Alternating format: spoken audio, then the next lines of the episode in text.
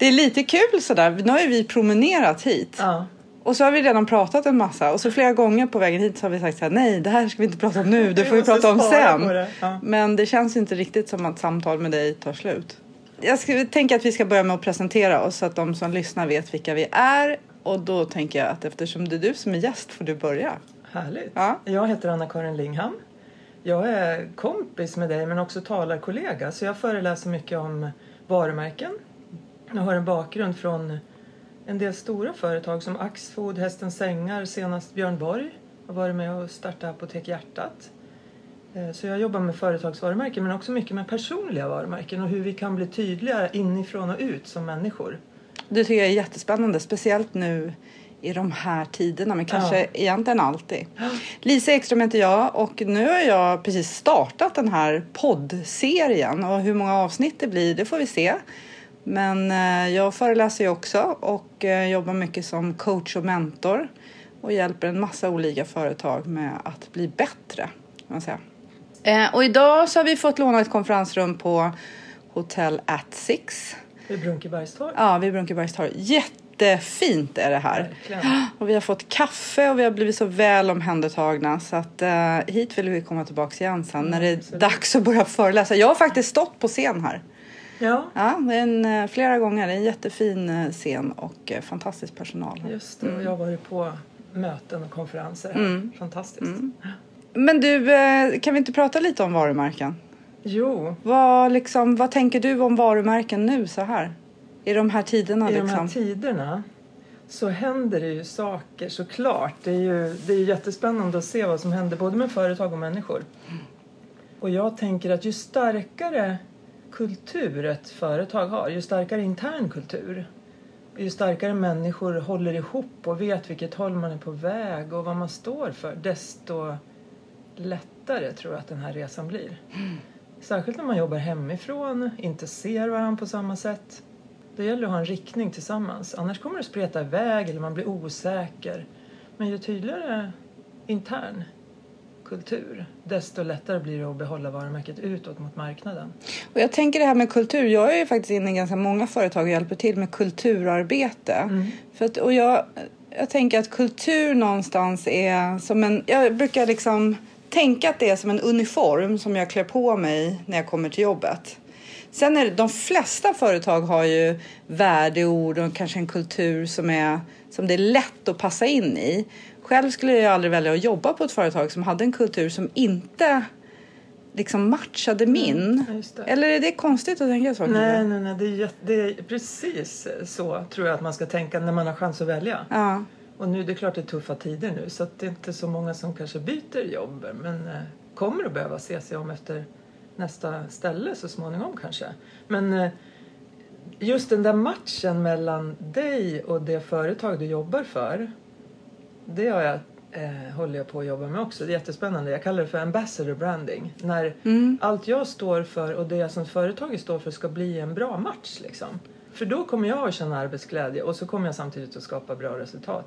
Men hur ofta tycker du att... För jag, jag, jag kommer ju ändå in på ganska många olika företag och då tycker jag att väldigt ofta så har folk inte koll på vad... of- Ofta så blir ju kulturen liksom satta i något form av värdeord eller värderingar eller det kan ju vara ja, Alltså ganska vanliga är så passion, eh, engagemang, omtanke. Det är nästan samma ord. Man kan nästan säga att det är 20 ord som finns i nästan alla företag. Sen är det någon som sticker ut. Jag vet något företag hade nyfiken. Det tyckte jag var så bra. Det snodde jag in i min. Det är ett av mina. Så att vara nyfiken. Så här. Men jag tänker att det är jättemånga som jag möter på många företag som inte vet vad värdeorden är. Och då är det ju jättesvårt att veta att det matchar. Och kultur tänker jag, det blir ju oavsett om det blir medvetet eller omedvetet. Det blir ju en kultur. Det blir det alltid. Och då gäller det också att man som ledning men också som medarbetare verkligen har koll på vad, jag, vad ska kulturen vara här där jag...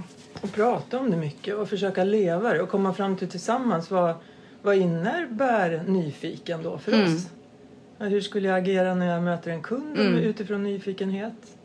Det där använder jag jättemycket när jag har intervjuat. Jag, jag, inte, när jag, jag jobbade ju på SAS i många år och då hade jag ju många, var med i någon sån här sommarvikarierekrytering under de, de år som jag jobbade på Arlanda och då var det ändå ganska många sådär.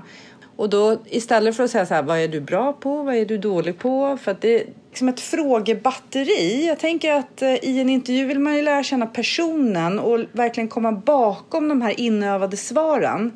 Och då tyckte jag en fråga, eller det var det här, det här är våra värdeord.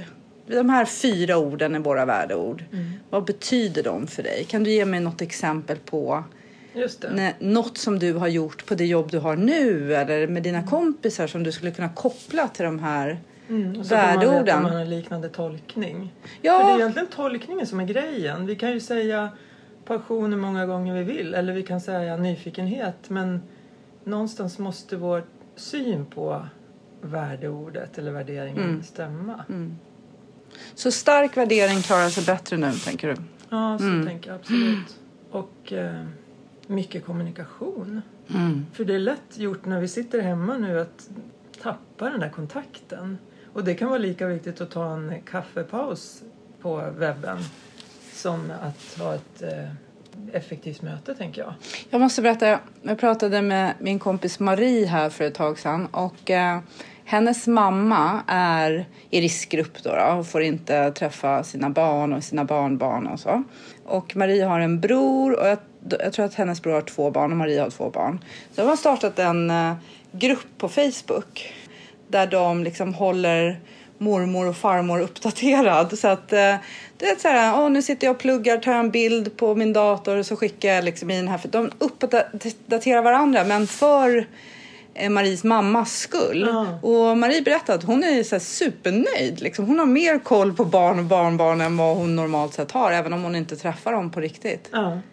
Och det är lite de här äh, fikerna emellan som vi missar nu när det är mm. digitalt. Just det, vi möts inte i en korridor längre och slänger käft lite grann. Nej. Utan det är det man kan missa. Ja, och kroppsspråk. det missar man ju helt ja. också. Ja. Jag tänkte på det nu innan vi slog på mikrofonen. Vi sa just att ja, men sättet att kommunicera ändras ju. Mm. Och nu sitter du och jag här utan bild också.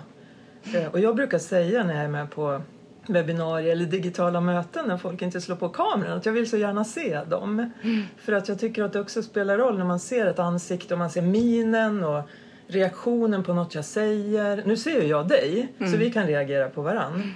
Vi sitter två meter Långt ifrån varandra. varandra precis. som vi ska göra. Ja. Men eh, eh, ni som lyssnar ser ju inte oss och då blir det också en dimension till som man inte har med sig. Så att vi kommer ju få en ny typ av kompetens i hur vi kommunicerar, tänker jag, med den här nya situationen. Vi lär oss hur vi pratar utan bild, vi, lär oss hur vi pratar utan fysisk kontakt, utan mötena i korridoren. Men hur lång tid tänker du att vi behöver öva på det innan vi kan det? Tror du att vi hinner öva klart? Tror du att det kommer bli liksom på ett annat sätt sen? Ja, det tror jag. Jag tror, vi kommer inte jag gå vet tillbaks. inte när vi är klara, men jag tror att vi har skaffat oss en ny kompetens. Jag tror också andra vanor. Det kommer bli lättare att slå på ett eh, digitalt möte och säga vi ses, på, vi ses digitalt. Och, och, en fördel, jag tänkte på det, för jag, jag brukar semmelfrossa som du vet. Jag vet. Eh, och då... Anna-Karin bakar de godaste semlorna. Jag ska säga jag gillar inte semlor. Nej. Men Anna-Karins semlor gillar jag. Det ja, du är fantastiskt bra på det. Man hackar mandel så att det blir lite crunchy. Det är egentligen men jag gillar ju inte mandelmassa. Men nej, nej, jag men... gillar din ja, mandelmassa. ja, men det är härligt. Men eh, vi kunde inte ha semmelfrossa i år. Det var i början på den här situationen. Men då istället för att ställa in så ställde vi om. Som vi, det är nästan en floskel nu, ställ inte in, ställ om. Mm. Så då sågs vi digitalt det här gänget och då kunde ju Antoni från södra Sverige vara med och Gunnel. Mm. Och så kunde flera som inte fanns i Stockholm eller nära som inte annars hade tagit restiden och kommit. De kunde ju vara med på mm. samma sätt precis som alla andra. Så vi satt och visade upp våra semlor på, eh, ja, på film eller när vi, där i mm. kameran för varann och hade ett jättebra snack. Men sen lär jag mig också att eh, man hittar ju tekniker tänker jag för gå varvet runt eller låt alla berätta om samma sak eller något sånt där. Så att det inte bara blir ett löst snack som, som far iväg och som är svårt att ha koll på utan mer hitta någon slags struktur så att alla får vara med om man inte är jättemånga i rummet. Ja, för det blir ju när man inte ser kroppsspråk, då är det ju mycket svårare att bjuda in alla. Men du, jag måste bara säga för att jag är helt säker på att det kommer bli semmelfrossa frossa nästa år också. Och då tänker jag att man kan göra både och. Ja. För jag tänker som Gunnel och Antoni kan ju vara med nästa år också fast digitalt och sen kan jag vara med fast jag är där. Ja, så att så. man kan blanda liksom. Det Ja. tror jag ändå någonstans att vi... Jag hoppas att det kommer någon blandning eller kommer något nytt liksom Mm. av det här. Jag tror det. Jag tror, ja, med all respekt för allt som är jobbigt så tycker jag, alltså jag, ser, jag har någon slags, apropå nyfikenhet, jag har någon slags nyfikenhet kring vart det här tar vägen med det positiva. Mm. Vad är det för möjligheter som dyker upp i, ja, i kommunikation till exempel? Du, men du jobbar ju mycket med kommunikation. Vad Ja, tänker du kring Kring kommunikation? ja, och hela situationen? Och, Jag vet inte, jag har inte tänkt klart. nej. Jag har inte tänkt klart. Jag vet inte riktigt. Och jag är en sån där som har lite kontrollbehov så jag tycker att det är lite jobbigt. Och så försöker jag ibland tänka att ja, men det blir bra och man vet inte alltid och sitt still nu och se vart det tar vägen så här. Och sen kan jag sitta still en stund och fundera men sen vill jag gärna försöka förstå. Och jag, jag tänker lite så här att att det här som sker det kommer ge ringar på vattnet. Och jag är kanske en person som inte är lika bra på att vara här och nu som att faktiskt vara på du vet, ring 5 eller ring 6 utav de här ringarna på vattnet. Och det är kanske det jag tänker när jag pratar om semmelfrossa nästa år. Kan vi göra den både fysiskt liksom... Du vill ha en plan? Jag vill, ha, jag vill gärna ha en plan och jag, vill, och jag vill kanske inte heller ha en plan. Jag vill ha jättemånga planer. Jag vill ha många scenarios. Jag, eh, ibland så brukar jag skoja och, och, och säga att jag letar efter off-knappen i min hjärna. För att jag tänker jättemycket scenarios hela tiden. Om det händer så gör jag så. Inte i någon oro, utan i någon så här... Eh, jag vet inte om man ska säga att det är något kontrollbehov, men liksom för att vara... Eh, min lilla syster sa för jättemånga år sedan ett ordspråk som verkligen har fastnat hos, hos mig och det är tillfället gynnar den förberedde. Mm. Och då tänker jag att om jag kan vara förberedd, ja men då kommer det gynna mig. Sen kanske det inte... Nej, Jag vet inte. Jag tycker att jag funkar så. Och sen om man ska koppla det till liksom varumärke. För att jag tycker det där är spännande med...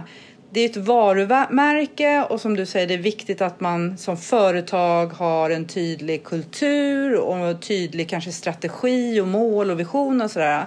Men jag tänker jättemycket så för mig själv. Jag tänker jättemycket att jag är ett varumärke. Ibland tänker jag kanske det för mycket.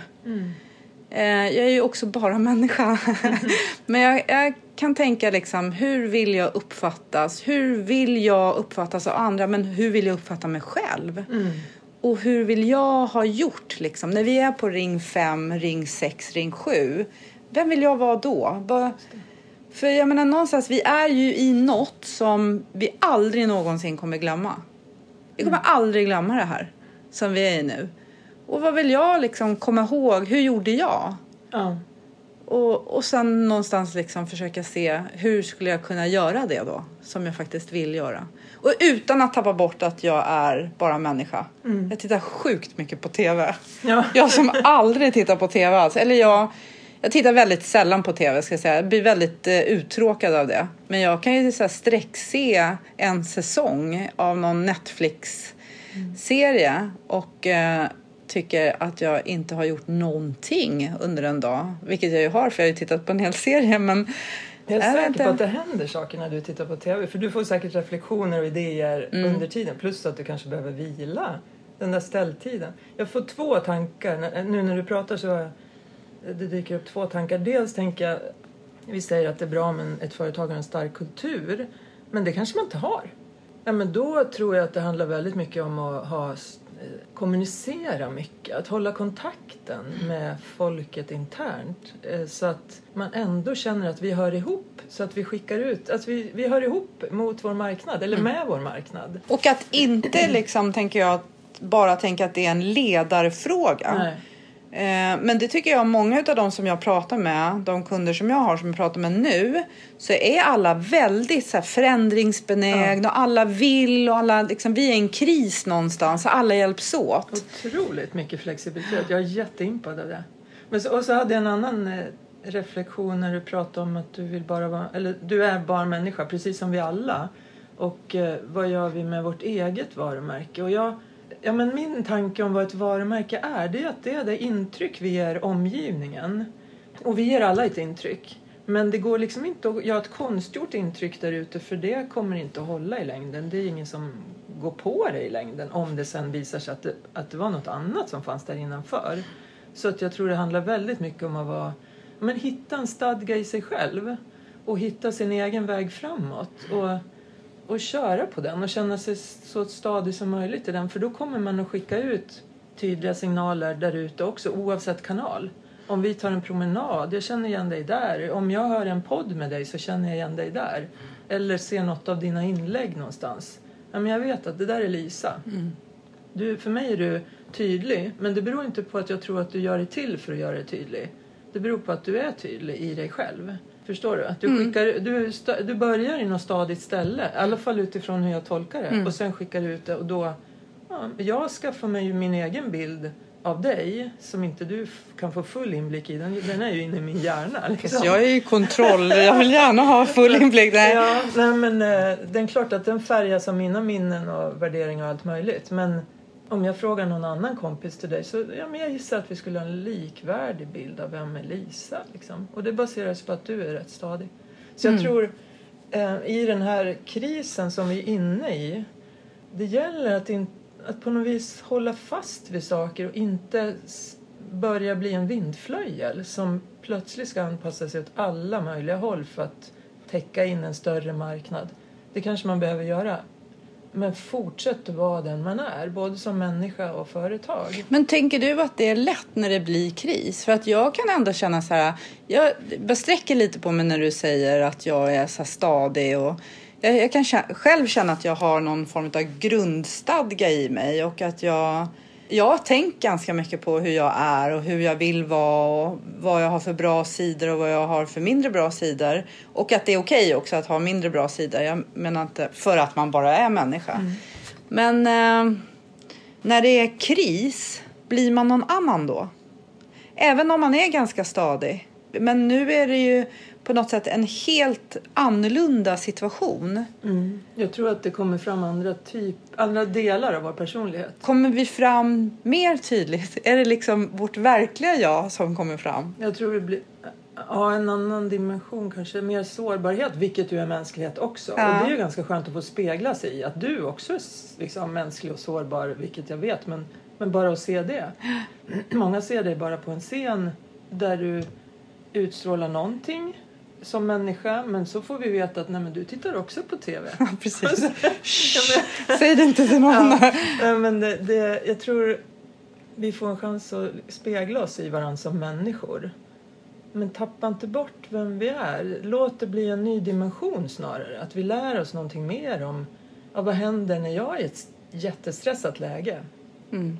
Eller vad händer när jag inte har en aning om vad jag ska göra nästa vecka eller månad eller halvår. Men jag kan ändå märka så här, vissa personer i mitt eh, kanske eh, sociala medieflöde som kanske det kommer fram mindre trevliga sidor hos. Eller att man så här roffar åt sig mer eller att man är... Vi pratar också mycket om att vi ska vara mer generösa och så här, men att man kanske inte alltid är det. Nu, jag ska berätta en grej. Det är inte så länge sedan så la jag ut på Instagram för att då...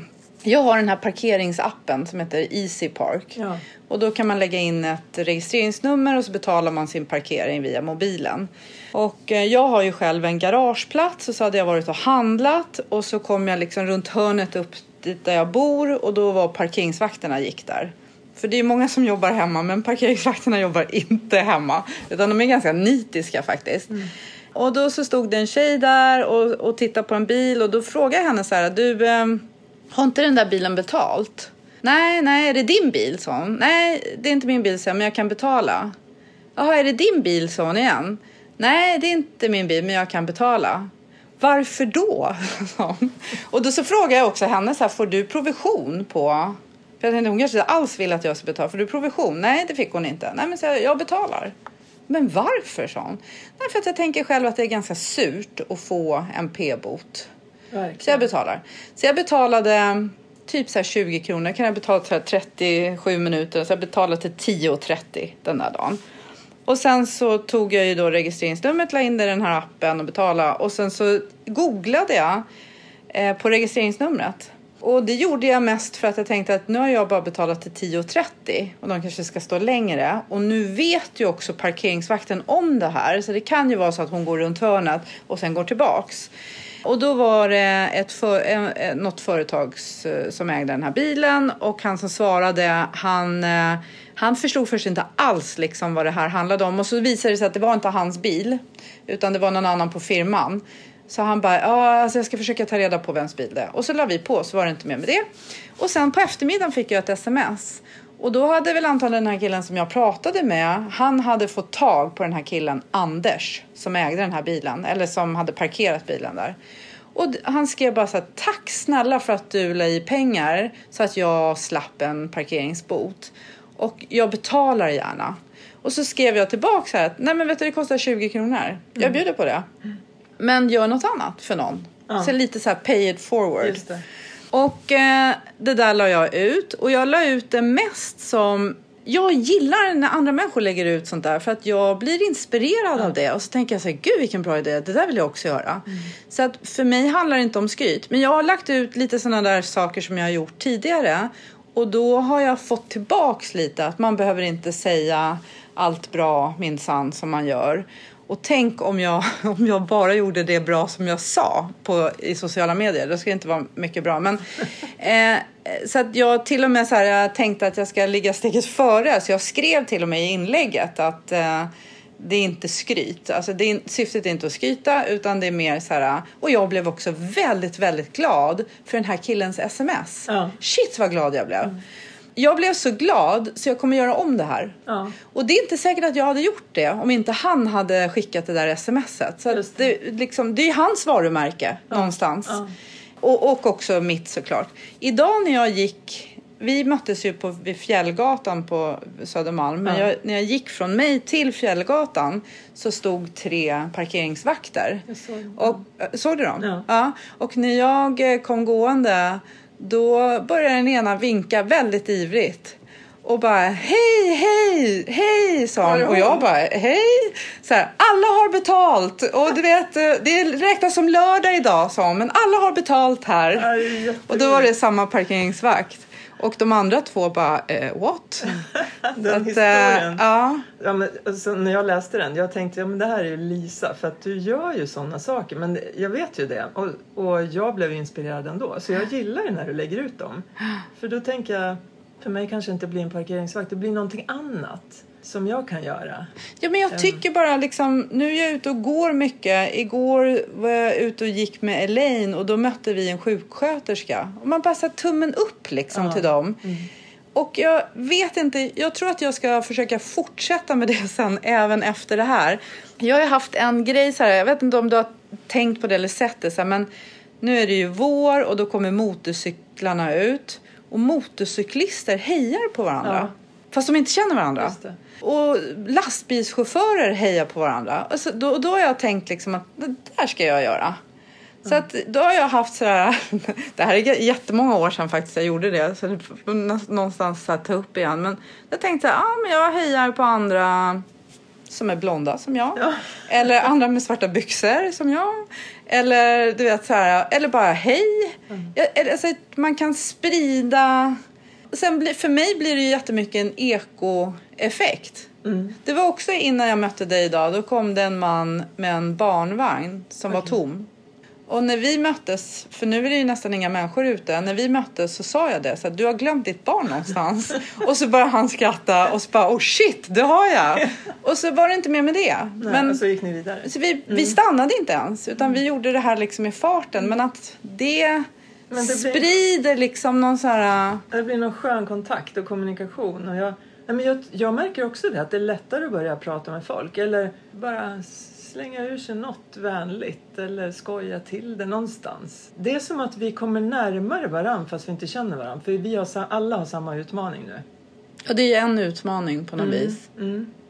Men tänk om man liksom inte kan göra det sen när den utmaningen är klar för att någonstans så, vi är ju också så mycket mer hjälpsamma. Nu?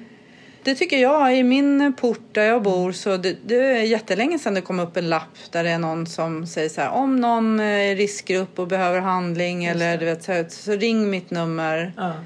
Det kanske är jag i vanliga fall också men jag tänker ännu mer på det att inte bara tänka att det är en bra idé utan att kanske skicka ett sms till den personen och bara Gud vad snyggt gjort utav dig. Mm. Och kan jag hjälpa så säg till. Ja. Att inte bara tänka att utan att liksom göra det där lilla extra. Undrar vad tid har att göra med det här. Om vi, vi är många som jobbar hemma nu och det betyder ju åtminstone att vi slipper restid. Vi har kanske en timme mer om dagen som inte används till jobb eller mer. Det kan ju vara så att det öppnar upp sig möjligheter bara genom att vi känner att det finns lite mer tid att hjälpas åt eller fråga hur någon mår eller gå och handla åt den där grannen eller kompisen. Så att man vågar också erbjuda hjälp. För att jag kan uppleva när det är som mest hektiskt att jag håller igen med att erbjuda hjälp därför att jag ser inte var ska jag få plats med det. Så då blir det bara till mina närmaste. Men nu, nu kan jag känna att nej men, eh, det är en helt annan situation. Och tiden handlar väldigt mycket om att vi ska ta oss igenom det här tillsammans och då gäller det att hjälpas åt. Och det blir andra saker som är viktigare. Det känns som att man också rensar bort mycket av det som är oviktigt. Både när det gäller jobb och många rensar hemma. Det är någon slags tillbaks till basic på något sätt. Det har inte jag gjort än. Det, Nej, men jag jag- tänker att jag är bara människa Ja, och just jag- det hann inte jag. Jag har inte kommit så långt heller men det ligger på min lista varje dag. Jag tar lite, lite i taget. Men, ja, men någonstans, det blir renare. Det blir... Och att vi kanske också värderar de som vi inte kan träffa. Om det är, sen är släkt eller vänner eller andra. Sådana som står oss nära. Att vi förstår att man saknar dem på ett annat sätt. För de är inte inom räckhåll just nu. De får vara det på ett annat sätt. Men då får vi se till att skapa tid för att ses digitalt. Eller ringa det där samtalet. Och, och kanske kolla lite extra hur någon har det. Prata om andra saker, tror jag. För att vi har ett behov av att prata om andra saker nu än när vi springer som fortast. jag. Jag kan känna lite att min familj blir större. Alltså, Mm. Jag tänker jättemycket på restaurangerna. Liksom. Eh, det gör jag. Och på var jag handlar. Jag var och handlade här och det är också nu några veckor sedan, kanske två veckor sedan. Och då, då var det verkligen så här, när jag klev in i den här butiken och skulle handla så kände jag verkligen, jag skulle handla mat. Då, då, eh, då kände jag verkligen så här att eh, jag är här för att hjälpa er. Det låter ju lite så här fånigt och kanske förmätet, jag vet inte. Men jag kände verkligen att jag behöver inte gå hit och handla, det är lite dyrare att handla här. Men jag går hit och handlar för att jag, liksom vill, ja, jag vill hjälpa till och jag förstår att det är svårt. Och så här. Jag valde att gå dit och handla. När jag skulle betala, det var på Urban Deli faktiskt, på Nytorget. När jag skulle betala så hon som stod i kassan, hon, hon tittade mig i ögonen och så sa hon tack för att du kommer in och handlar. Och, och du vet, jag bara varsågod. Så här, jag kunde verkligen känna att åh, jag har verkligen gjort en insats idag. Jag har, jag har hjälpt till. Sen var det ju klart jag fick jättefantastiska varor. Men bara den lilla grejen betydde så otroligt mycket. Så jag gick tillbaks dagen efter.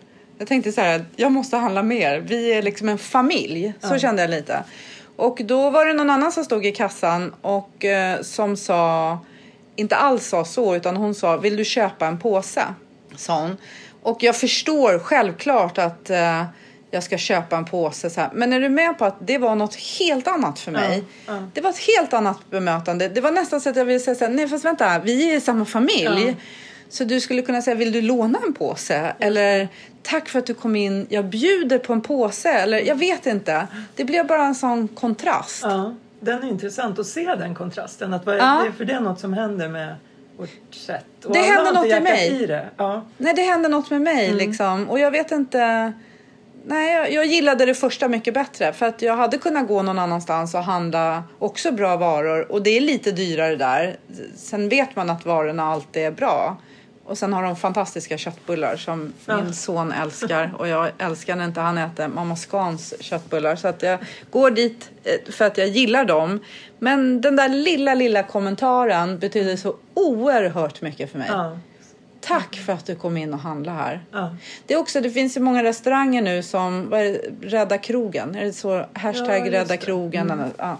Och sen finns det en kille som heter Daniel Crespi som har eh, ett kvarter i Gamla stan med massa restauranger. Han har Flickan och Burgundy och Tweed Bar och Djuret som Ja. ligger liksom i samma och han lägger ut så här, kom och vi har gjort det här. Det är inte så här, gud stackars oss som har det så jobbigt nu. Det är inte alls så i hans inlägg. Och där kan jag också känna att där har jag också varit och handlat. Ja. Och då är det från Gamla stan och sen har jag gått hem. Så pommes fritesen till min råbiff, de är ju kalla, liksom när jag kommer hem. Men det gör inget. Nej. För att det är jag och Daniel. Just Förstår det. du? Ja. Det är vi. Så här, jag känner att jag... Det är bara det är jag och Daniel. Ja, ja. Och han du skickar liksom tack snälla Lisa. Du vet, vi, vi är en familj. Ja, Förstår du? Då förstår. spelar det ingen roll om pommes fritesen är kalla. Ja, jag gillar det där. Jag hoppas det kan hålla i sig. Alltså, Det kommer att ändra form, men jag hoppas det håller i sig. Jag tänker en annan grej som jag ser effekt av. Det är ju hur kreativa folk blir och hitta nya lösningar. Och de, vissa som förlorar ett jobb. Det är klart att det är en jättetuff situation. Men jag märker att folk ganska snabbt börjar snurra igång på vad kan jag göra istället? Var behövs jag?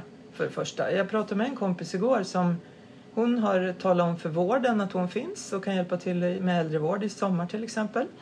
Hon jobbar inte alls i den världen annars utan med helt andra affärsfrågor. Men tänker att nej men jag, dels ville hon hjälpa till och dels har hon möjlighet med tiden. Alltså vi ser vår kompetens ur ett annat perspektiv och möjligheterna dyker upp på ett annat sätt. Och det går ju också kopplat till sitt varumärke. Ja. För vem blir hon när hon gör så? Alltså jag tänker att det blir bra. Nu sitter du och berättar om det. Ja. Men det är också bra för en själv. Alltså det stärker ju en själv när Ja. man gör sådana saker. Ja, och känslan av att hjälpa till och inte på något sätt värdera vad är bättre, vad är sämre, vad borde jag göra, vad passar jag för. Om vi under en tid kan hjälpa till eller lägga till någon slags kunskap eller kompetens utifrån andra perspektiv så tror jag det är värt det. Alltså. Och sen kanske vi måste. Alltså Mm. det, det är så här, om man tänker vad vill jag bli när jag blir stor och vad passar jag som och sådär.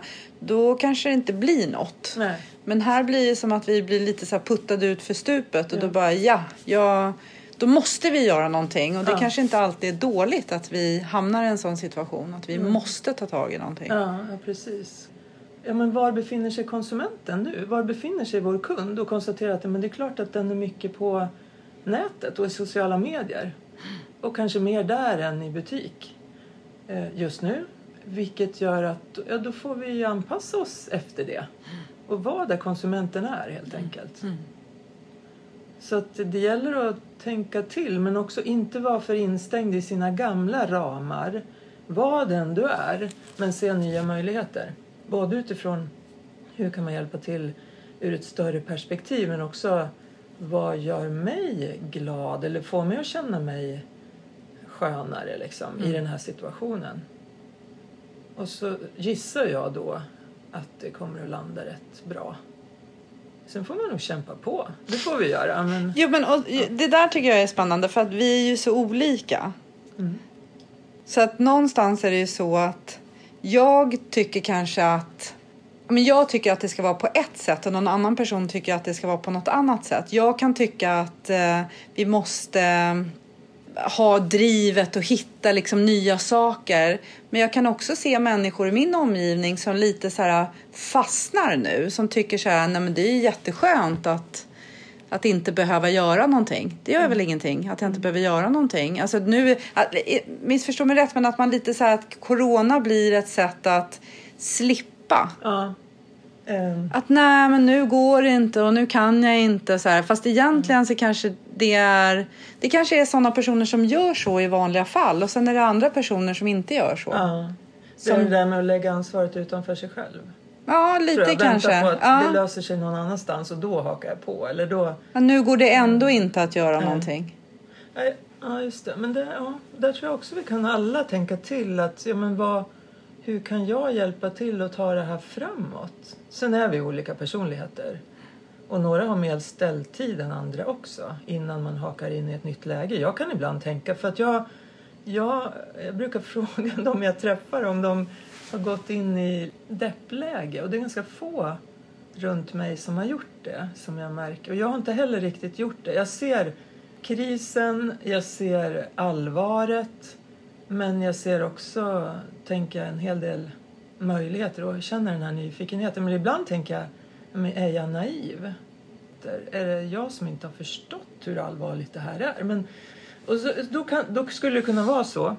Men då tänker jag samtidigt att ja, men då får det väl vara så då. För om jag kan hjälpa till och hitta möjligheter då borde det gå snabbare framåt. I alla fall i min värld och i det närmaste runt mig. Ja, vi hjälper till och tar det små stegvis framåt istället för att stå och stampa. Men jag tycker att det räcker långt bara att, tänk, att tänka tanken som du gör. Mm, kanske. Nej, men jag, alltså att göra en sån reflektion. Är jag naiv i det här eller är jag inte naiv i det här? Eller tar jag för seriöst på det här? Mm. Nu menar inte jag att man inte ska ta seriöst, men förstår du? Att man mm. själv värderar hur ser jag på det här kontra hur andra ser på det. Är mitt facit faktiskt de facto facit? Ja. Eller kan jag få inspel av andra som gör att det påverkar hur jag ser på saker? Ja. Ja, men jag tror, vi, vi har pratat om det här med nyheter tror jag på en promenad häromdagen, du och jag Lisa. Men hur mycket man tittar och tar till sig av det. Och jag hänger med men jag tittar inte hela tiden och jag lyssnar inte hela tiden för att det blir för mycket. Jag tänker att om jag håller mig uppdaterad kanske en gång om dagen då kan det räcka. För annars kommer det att ta över mig mentalt och då kommer jag att dippa också. Det måste finnas tid för att ta sig framåt ur det här. Men var uppdaterad. Jag är lite olika. Ja, ja, du... Jag vet att vi pratade om det. Ja, jag är lite olika. Ja. Olika dagar faktiskt också. Vissa dagar så hinner jag inte riktigt för att då har jag en massa andra saker och då försvinner det. Ja. Men när jag blir så här jätterastlös och inte har någonting att göra, ja men då är det ändå så här, nej men 14 då är det presskonferens på tv, då vill jag gärna se. Och jag hänger med och jag kollar lite New York Times och jag kollar lite, liksom, det är inte bara Aftonbladet och SVT Nyheter utan det, jag kollar runt lite så här andra tidningar i världen. Liksom. jag, hade, om... ja, jag hade någon kväll här där jag bara kände så här, nej men nu stänger jag av alltså. Jag orkar inte ta in mer. Ja. Och då gjorde jag det, men sen dagen efter då var det bättre, då orkade jag igen. så jag tänker lite sådär. Men har du någon eh, favoritkälla? Där du känner att det här är det jag litar mest på? Nej, det har jag inte. Jag känner inte riktigt att jag litar på något. Jag, jag kan inte det här. Nej. Det är inte mitt område. Och det är lätt att ha synpunkter på andras områden när man inte har en blekaste aning. Mm. Och jag gillar inte det. Mm. Jag gillar inte det. det något som jag, eh, det finns ju på Aftonbladet så kan man chatta. Man kan ställa en massa frågor och så svarar de. Och jag eh, tittar på de där frågorna och svaren ibland. Och jag tycker att de på Aftonbladet, de är fantastiska. Och jag kan tycka att ibland så är frågorna som vi läsare ställer lite så här, eh, ja. det är Aftonbladet. Mm. Och Aftonbladet är en tidning med journalister som ska ha lön. Mm. Men vi förväntar oss att vi ska få Liksom, varför har, nu har jag ställt samma fråga fem gånger, svara! Det, Nej men fast det är ingen rättighet Nej. för är att ställa frågor där och få svar. Mm. Och det kanske också är så här, vad, vem är man? Ja. Vad har man för varumärke? Och, jag vet och inte. där tror jag rädslan kommer fram. Att det är någon som mm. sitter och är så rädd och nästan desperat ja. efter mer information. Ja. Och, och behöver den hela tiden för att känna sig någon slags trygg. Det tror jag också. Men jag tänker också att vi får liksom så mycket olika information och den kommer från så många olika håll. Och det blir på så många olika sätt. Så att, jag vet inte, jag är nog ganska så här jag ska inte säga att jag litar hundra på... Jag tycker att Anders Tegnell verkar vara väldigt bra. Mm. Men vem vet, han kanske har fel. Eh, man kan ju i alla fall säga att han inte är mediatränad. Han, han kan säga saker på ett sätt som man bara nej, nej, nej, säg inte så. Ja. Kom, si, kom si till mig. Ja. Kom, kom ja. till mig så ska jag hjälpa dig och mediaträna dig. Ja. Men jag kan ändå gilla liksom hans rakhet. Mm. Precis, och jag tänker att expertis vet mer än jag. Mm. Så jag, jag lyssnar på Folkhälsomyndigheten och jag tänker att ingen jag känner till skulle ha mer kunskap än vad de har. Och då väljer jag att lyssna på de rekommendationerna. Jo, men sen blir det ju lite så här, för att så blir det också tänker jag när man läser hur, vad de gör i andra länder. Ja. Så här, varför gör inte vi mer? Och jag kan eh, tänka att jag är glad att, vi, att jag ändå får gå ut. Jag, Ja. jag skulle, tror jag, bli galen faktiskt om jag inte fick gå ut. Jag, det, jag är jätteglad för det. Men att vi har, liksom, vi har olika demografi, vi har länderna uppbyggda på olika sätt, vi är i olika faser. Eh, och eh, att det kanske liksom inte har dött så många i land A och fler i land B. Ja, fast de kanske är i olika faser. Vi kanske får Räknar lugna oss olika. lite. Ja. Ja. Jag vet inte. Men jag är i alla fall inte specialist på området. Så att jag... Eh, Nej, och jag stänger nog öronen ibland när det börjar spekuleras för mycket. Mm. För jag känner att jag, jag kan inte, dels kan jag inte gå in i diskussionen själv för jag har inte kunskapen. Och sen vill inte jag ha för många versioner. Absolut om andra, andra länder och hur de värderar på ett professionellt sätt hur de ska göra. Det tycker jag är jättespännande. Men däremot så vill jag inte lyssna för mycket på hobbyexpertisen runt oss. Nej, det kan jag hålla med om. Det vill inte jag heller. Fast jag gör det ändå ibland Ja. faktiskt. jag får erkänna. vara- Man kan Ja, se det som att det roar. Ibland så lite. kan jag känna så här att jag går in på någon sida och så bara, men gud, har de inte skrivit något nytt? Och så bara, nej, fast det är bara tre minuter sedan jag kollade senast. Så att ibland så kan jag nog eh, eh, nyhetsknarka lite för mycket, Ja. lite för intensivt. Men sen då går jag ut och tar en promenad och så, Ja, för du tar ju mycket promenader. Ja, du, gud, och ja. du pratar med folk under tiden Ja. vet jag. Fast du kan gå själv och så har Ja. du bra samtal. jag kallar det för karantänpromenader. Men jag kan promenera med någon också. Vi har ju promenerat. Men nej, jag går väldigt många steg nu varje dag och eh, hjälper kunder och pratar med kompisar. Och, Ja. Eh. men det där med att gå stegen, det är också en del i det här att ta sig fram. Att vi, vi är mycket hemma kanske. Vi slipper sitta instängda om vi är friska i alla fall. Så vi kan ju komma ut. Vi kan ju gå ut och springa eller gå eller träna eller vad det nu kan vara. Så att vi håller kroppen igång. För den, normalt sett så rör vi oss ju kanske mer. Eller det beror på. Vi- Vissa av oss rör oss mer nu. Jag tror att det är jätteviktigt att röra på sig för välmåendet under tiden. Och tänka på att det inte bara blir godis och chips. Utan nu, håll, håll hälsan i form liksom. Mm. och sen kan jag också tänka på mitt eh, varumärke gentemot min son. Okej. Om jag bara är hemma. Ja, ja. För att då blir jag så rastlös så då blir jag inget trevlig. Mm. Och det, jag vill ju ändå vara en bra mamma. ja, det är klart. Du, jag tänkte att jag skulle ställa en fråga. Jaha. Eh, den här podden har jag döpt till Kamoja-podden. Och Kamoja är ju mitt företagsnamn. Och Kamoj är ett thailändskt ord som betyder tjuv, stjäla, knycka. Jag har gjort om verbet, eller gjort om det till ett verb, så jag satte A på slutet. Så då betyder det lite så här still with pride. Har du kamojat något som är bra?